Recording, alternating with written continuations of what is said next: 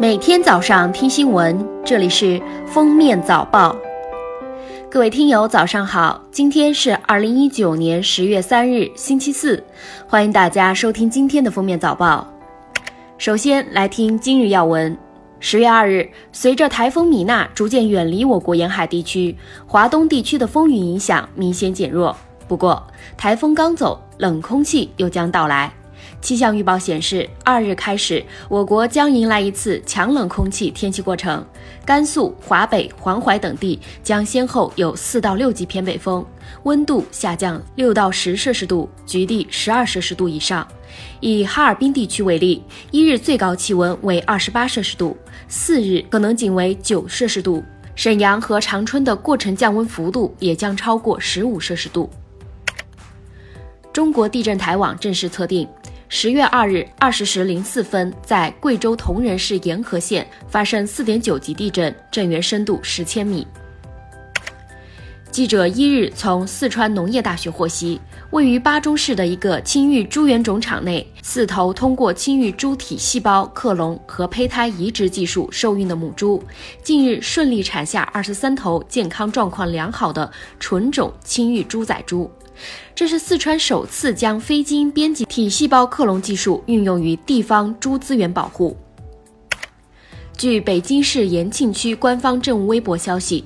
截至十月二日十四时十九分，北京八达岭长城风景区已售出五点二万张门票。目前，八达岭景区已经启动橙色预警，景区提醒，请游客确认自己预约购票成功后再行前往。十月一日，截至二十二点，中国电影院单日票房总量超七点九亿。但实际上，今年国庆档几部影片之战早在九月初就开始打响。九月二十八日的点映场开始，正式进入决战阶段。根据灯塔专业版数据，《我和我的祖国》。《攀登者》《中国机长》三部影片于九月三十日上映，当天三部影片的总票房就超过六点六亿元，创造历史记录，成绩堪比春节档。为更好地满足国庆期间游客出行需求，北京公交集团电车分公司二日开通由前门至奥林匹克公园的双层夜景观光线路，线路运营时间为十月二日至七日。前门站发车时间为十八点、十八点二十、十八点四十；洼里南口站发车时间为二十点、二十点半、二十一点，单程票价十元。据台湾媒体报道，台湾宜兰县南方澳跨港大桥十月一日上午发生坍塌，当时一辆油罐车正经过桥上，随之坠落码头，桥体下方有多艘渔船遭波及。造成多人伤亡。目前，坍塌事故已造成四名外籍船工死亡，仍有两人失联，相关搜救工作仍在进行中。下面来听国际新闻：日本政府自十月一日起正式将消费税提高至百分之十，这是日本自二零一四年将消费税从百分之五升至百分之八后，时隔五年再次提高税率。消费税提高后，日本大部分商品和服务的价格将上涨，包括水电煤在内的公共服务价格也将相应上涨。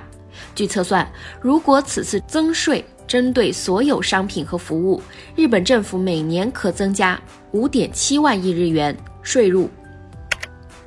在九月三十日截止的美国航天局送名字上火星公众活动中，逾千万全球各地民众报名参与，将自己的名字刻到硅芯片上，跟随美国下一代火星车火星二零二零一起前往火星。